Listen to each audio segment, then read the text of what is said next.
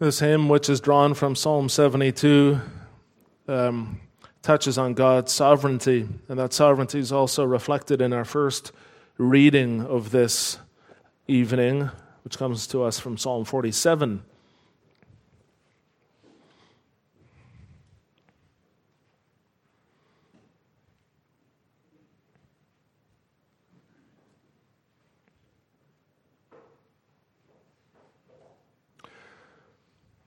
Psalm 47 to the choir master, a psalm of the sons of Korah. Clap your hands, all peoples. Shout to God with loud songs of joy.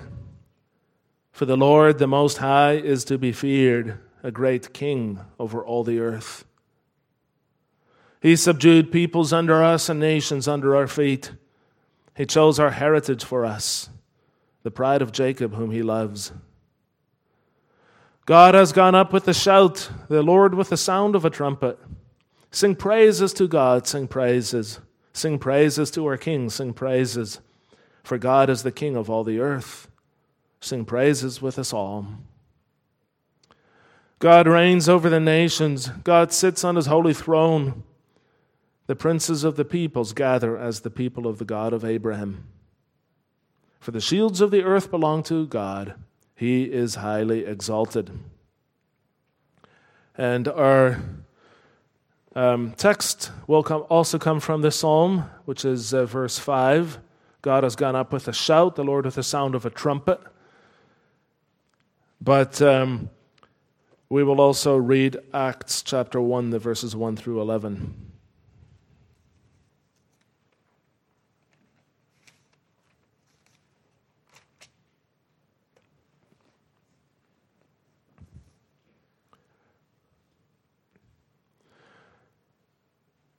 In the first book, O Theophilus, I have dealt with all that Jesus began to do and teach until the day when he was taken up, after he had given commands through the Holy Spirit to the apostles whom he had chosen. He presented himself alive to them after his suffering by many proofs, appearing to them during forty days and speaking about the kingdom of God.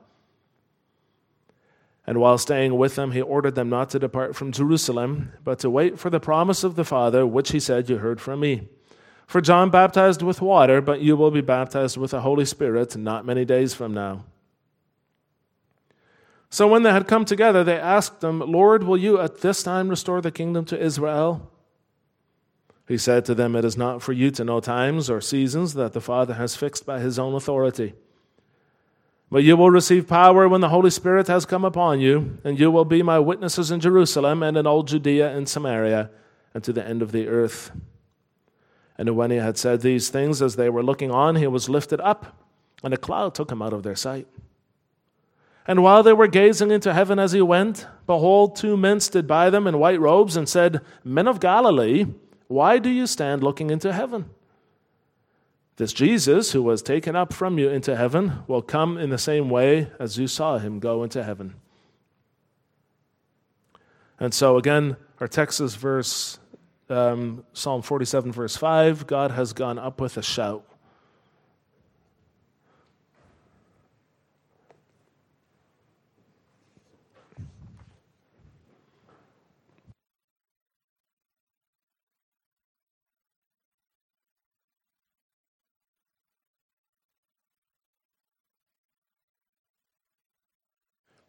Beloved congregation of our Lord Jesus Christ, this past weekend saw some major changes in Australian politics. We've gone from a we've gone from a liberal majority government to a Labour majority government. We now have a new Prime Minister, Anthony Albanese, and a new Treasurer, Jim Chalmers. Some people are dismayed at these developments. Maybe you're one of them. And other people rejoice. They're expecting this government to make them glad by its rule. It's kind of ironic if you think about our society, how, how much importance we attach to the outcome of these elections. If you think about how fickle political power really is. And that doesn't mean that it's irrelevant who wins the election. It is relevant, it does matter, but we should not attach a disproportionate weight to the outcome. Out of all the powers that there are, political power is the most temporary. It's the most limited. It is limited in its duration, limited in its scope, limited in its effectiveness.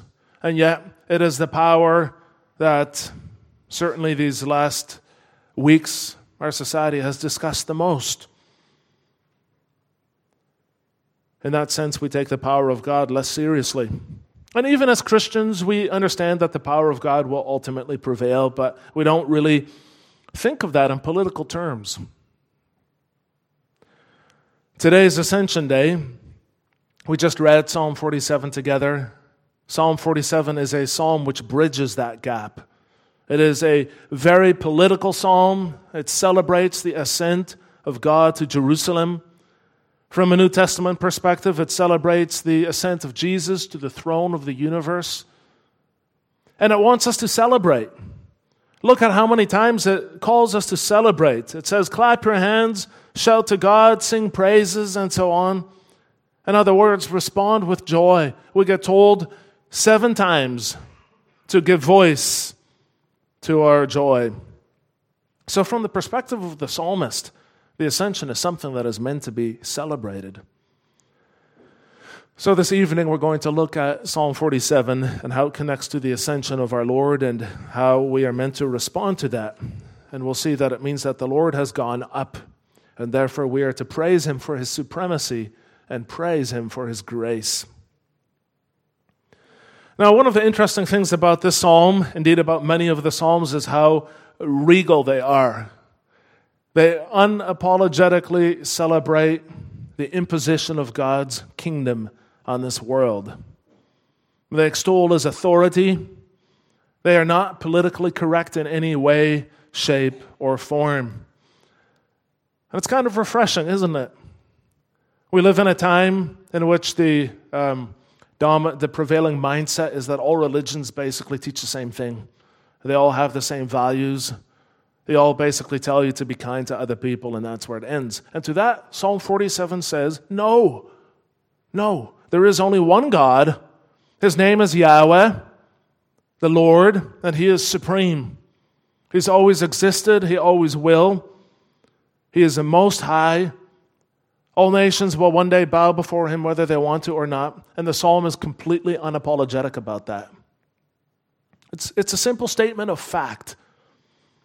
The Lord is supreme. Psalm 47 makes that point very clearly. Look, for example, at verse 3 He subdued peoples under us and nations under our feet. Now, bear in mind that when the psalm was first written, Israel was a theocracy. A theocracy is a nation that is governed by God through a king as an intermediary. So when it says that he subdued nations under us, um, that says more about God than it says about the nation. The point that the psalm is making is that God is stronger than any other political power, any, any other power in general, whether that be political, religious, or any other kind of power. And all of Psalm 47 proceeds on that assumption. It says that God is supreme, stronger than any idol. That's why it says in verse 5 he's gone up with a shout. The shout is a shout of his worshippers. They're celebrating. And there's nothing holding him back. There are no realistic challenges to his rule. He is the king of all the earth, he is supreme. And you might wonder, well, how can the psalmist be so sure of that? Because God has shown it in history. Think back, for example, to the Exodus. God's people were slaves in Egypt brutally oppressed with no way to get out. And normally, when people are poor and oppressed, uh, we, we would say, well, the answer for them is education. If you educate people, teach them to read and to write, teach them how to start a business, and eventually they can work their way out of their poverty.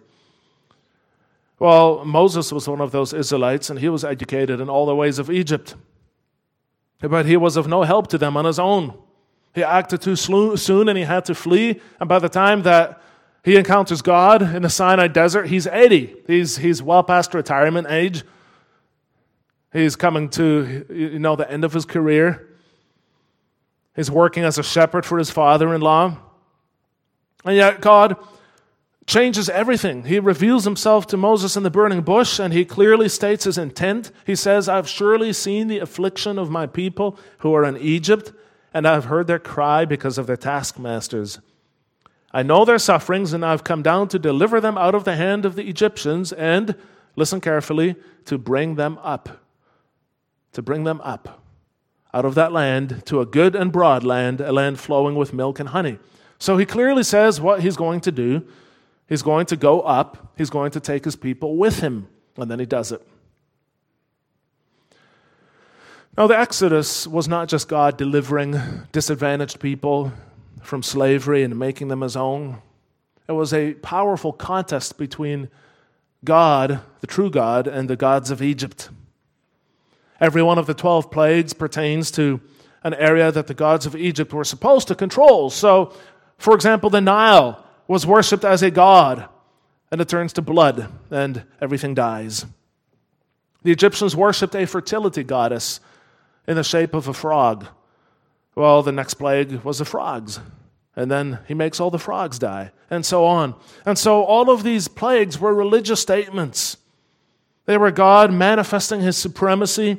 And you really find that reflected in the last plague, the death of the firstborn, because before that plague comes, he says, on that night I will pass through Egypt and strike down every firstborn, both men and animals, and I will bring judgment on all the gods of Egypt. I am the Lord. So he conclusively showed his people that he is supreme. So when Psalm 47 says that he has gone up, it's looking back on that whole history and it's saying that that in light of God's track record.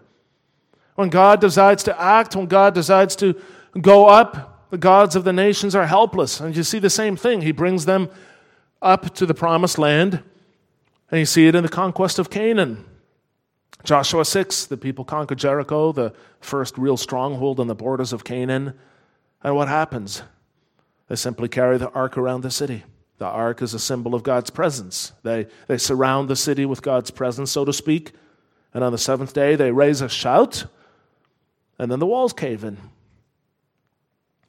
Eventually, the conquest of Canaan is over, the people are established, and then through many events, the Lord brings David to the throne. And when David's rule is established, he brings the ark up to Jerusalem. Jerusalem was on a hill, remember? 2 Samuel 6, verse 15 says that David and the entire house of Israel brought up the ark of the Lord with shouts and the sound of trumpets. Actually, 2 Samuel 6, verse 15 the last half and verse 5 of our text here are more or less identical. They both say that the Lord, or in this case, the ark that represents him, went up with the sound of a trumpet and shouts. So, why do the people shout when God comes up, when he goes up? Because it means that he has come to dwell among his people. And that's the supreme example of God's power, that he works in history, that he's working towards dwelling with his people. Psalm 47 is looking back and then it looks forward and it says that God has always been going up. He's always been victorious. He's always been powerful. He is forging his way through history, forging his way through a world that has fallen into sin. And the, the ascension, in a sense, is just an extension of that. All of this history is very impressive, but it's all background to the ultimate going up of Christ. Christ is God incarnate going up, not only to deliver one group of people from another, not only to ascend to the temple in Zion and lay his claim there, but this is Christ incarnate delivering his people from sin. Christ incarnate ascending to establish dominion over the universe. That's what the ascension is about. It culminates in his undisputed rule over the entire universe. And the New Testament echoes that. In places like Hebrews 1, verse 3, it says, He is the radiance of the glory of God and the exact imprint of His nature. He upholds the universe by the word of His power. After making purification for sins, He sat down at the right hand of the majesty on high. So we have Jesus sitting on the throne of the universe. And this psalm says that that rule, that power is meant to be celebrated. That's why there's so much noise going on in this psalm. Just look at all the noise in here. Clap your hands, all you people, shout to God, loud songs of joy, sounds of trumpets, singing praises. He's highly exalted. The power is meant to be celebrated. Psalm 47 says if you're going to worship God, you need to do it enthusiastically. It's meant to be loud. Do you remember the last time? Well, maybe some of you don't watch footy. But for those who do, we've all seen a game of footy or cricket or that kind of thing on television. And what, what happens when in footy when someone scores?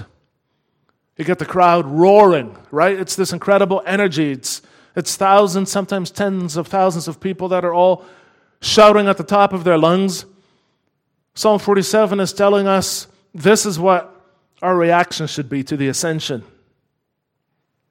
with loud enthusiasm because God has gone up. He's forged his way through history. He's our covenant God. He is supreme and he is ruling the universe. There's no power that can stand before him. And history has shown that. In principle, we believe that.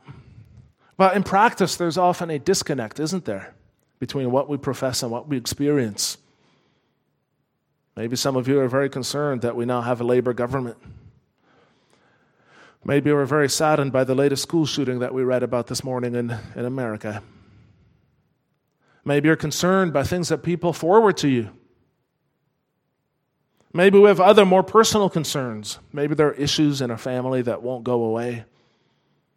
Maybe we suffer from persistent health problems, or our loved ones are unwell, or they're far from the Lord. We can have all sorts of concerns. And then you read something like this, and it, it can feel jarring, doesn't it? We feel out of touch with what we read in the Bible. Enthusiasm is the last thing that we feel. And it's, it's not that we doubt the theology as such, we, we accept that. But it's like our present circumstances overwhelm the things that we profess. And then the question becomes how can you see God's supremacy in the present? You're not alone if you feel that way. In later generations, God's people sometimes had the same questions. Consider these words from Isaiah 64 Oh, that you would rend the heavens and come down, not ascend, but that you would come down, that the mountains might quake at your presence, as when fire kindles brushwood and the fire causes water to boil, to make your name known to your adversaries, that the nations might tremble at your presence. When you did awesome things that we did not look for, you came down, the mountains quaked at your presence. From of old, no one has heard or perceived by the ear, nor eye has seen a God besides you who acts for those who wait for him. And uh, Isaiah goes on to expand on that, but essentially he's saying that was then, but where are you now? And we might pray the same prayer oh, if only you would bend the heavens and bow down. If only we could see a sign of your activity in history today. Now, we don't always make that connection between the past and the present, do we? Why is that? Why is it hard for us sometimes to, to connect those dots? Well, part of it is due to the influence of the culture in which we live. We live in a culture that encourages us to be profoundly self centered and focused on, our, on ourselves and our own experiences. But part of it is also because we are already naturally inclined to think that way in the first place. It's, it's a natural thing to measure your life by your personal experiences. And so our text is indirectly reminding us that we need to interpret our experiences in the light of Scripture, in the light of God's self revelation. We are called to interpret our experiences in the light of Scripture because there is no other way of getting to the bottom of what our experiences mean. Of course, people who are not believers are still able to interpret their experiences, but they miss the bigger picture that this psalm has, which provides them with perspective. And so their perspective is warped. One example of that warped perspective comes from Dr. Charles Krauthammer in a 2011 article in the Washington Post. Krauthammer wrote If we don't get politics right, everything else risks extinction. We grow justly weary of our politics. But we must remember this politics, in all its grubby, grasping, corrupt, contemptible manifestations, is sovereign in human affairs. Everything ultimately rests upon it. Fairly or not, politics is the driver of history. End quote. Now, clearly, this writer has lost the big picture. But we do the same thing often enough, don't we? We don't see the weaknesses and the gods of our time. Instead, we are awed or intimidated by the gods of money or power or influence or education.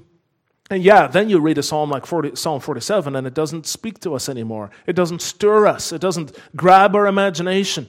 It leaves us unmoved because we don't see the present as a continuation of the past. We don't see God's kingship in the world anymore.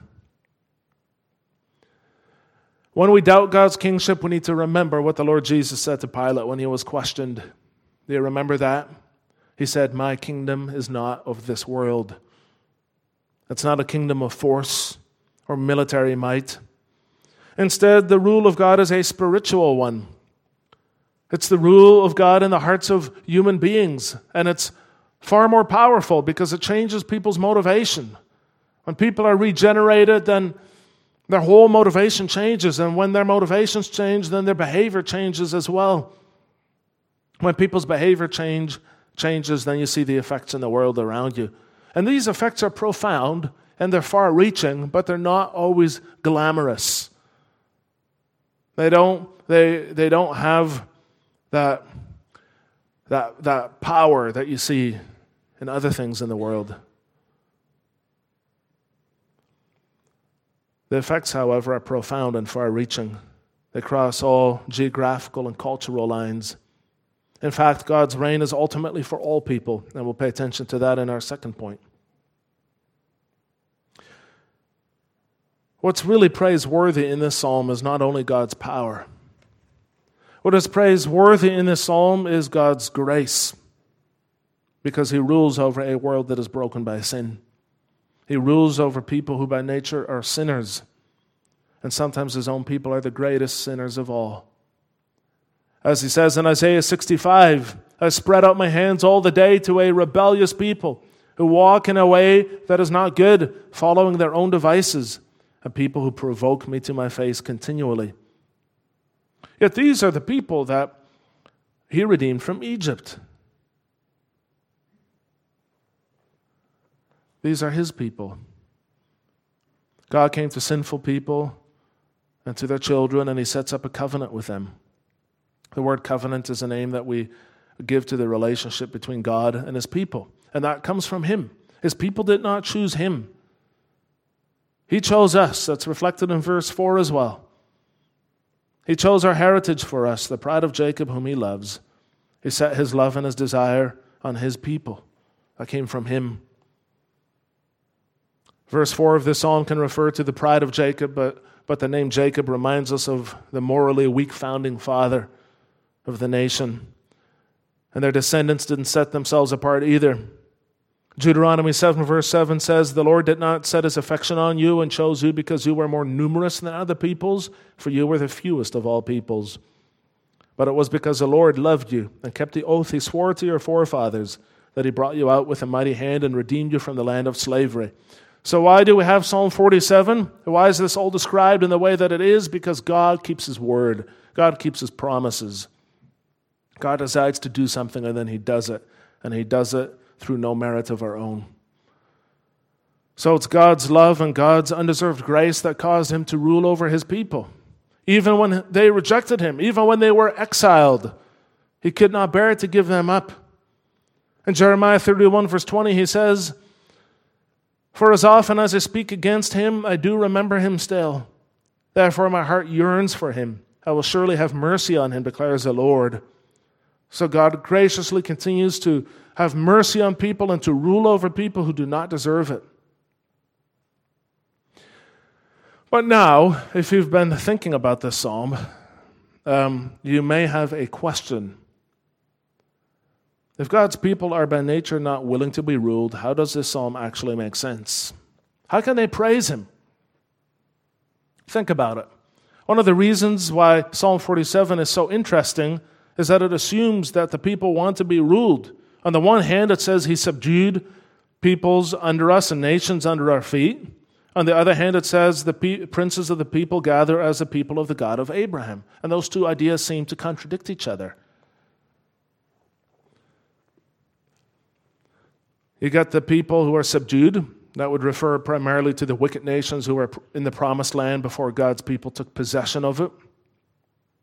But by the end of the psalm, you see something very different in verse 9. You see the princes of the people gathering as the God of as the people of the God of Abraham. So it's very unexpected. You go from nations being submitted forcefully to nations who willingly submit themselves to God. And how does that work? How is that possible? There are other places in the Bible that make similar promises. Again, from Isaiah chapter 60 this time. Nations shall come to your light, and kings to the brightness of your rising. Or the well known words of Psalm 87 Foreigners will belong in Jerusalem. And that theme of belonging comes back in this psalm as well. So the scope of the psalm is much bigger than just the political nation of Israel. It's telling us that ultimately God's people are gathered from all over the world. We saw earlier that Psalm 47 is a psalm about God going up, and we saw that going up means going up to dwell among his people in Jerusalem. And ultimately, that was fulfilled in Christ. He, he went up to Jerusalem as well, but he went up and he was lifted up to be, to be crucified. And yet, that death was the ultimate manifestation of God's grace. In through his death and through his resurrection, he obtained salvation for his people. And he promised that after his ascension, he would send them the Holy Spirit. He said, I tell you the truth. It is to your advantage that I go away, for if I do not go away, the Helper will not come to you. But if I go, I will send him to you. So the Holy Spirit is the means by which the Lord rules in the hearts of his people today. It's through his Spirit that we submit willingly to his rule. And then you end up with Lord's Day 48, the second petition. What, do you, what is the second petition? Your kingdom come. That means, so rule us by your word and spirit that more and more we submit to you. Preserve and increase your church. Destroy the works of the devil. Every power that raises itself against you, every conspiracy against your holy word, do this until the fullness of your kingdom comes, wherein you shall be all in all. We can make that confession because God rules in our hearts. So, God has submitted the hearts of his people. And that's an act of grace. Christ came because of grace, He came out of love. He came to submit His people to reestablish the rule of God over their lives. And that rule is worldwide. He chooses people from all over the world and continues to call them today. So, the scope of Psalm 47 is far too grand to be contained merely within the pages of the Old Testament. It gives us a glimpse of grandeur which surpasses its limitations. That's where the grandeur begins, but that's not where it ends. That's why it says the princes of the peoples gather as a people of the God of Abraham. The princes of the peoples, the heathen peoples, gather as the peoples of the God of Abraham because they belong, because we all belong, because God calls all people without distinction. All nations are called to join in praising Him. Psalm 47 looks forward to the day when God's supremacy and God's grace will be all that you see.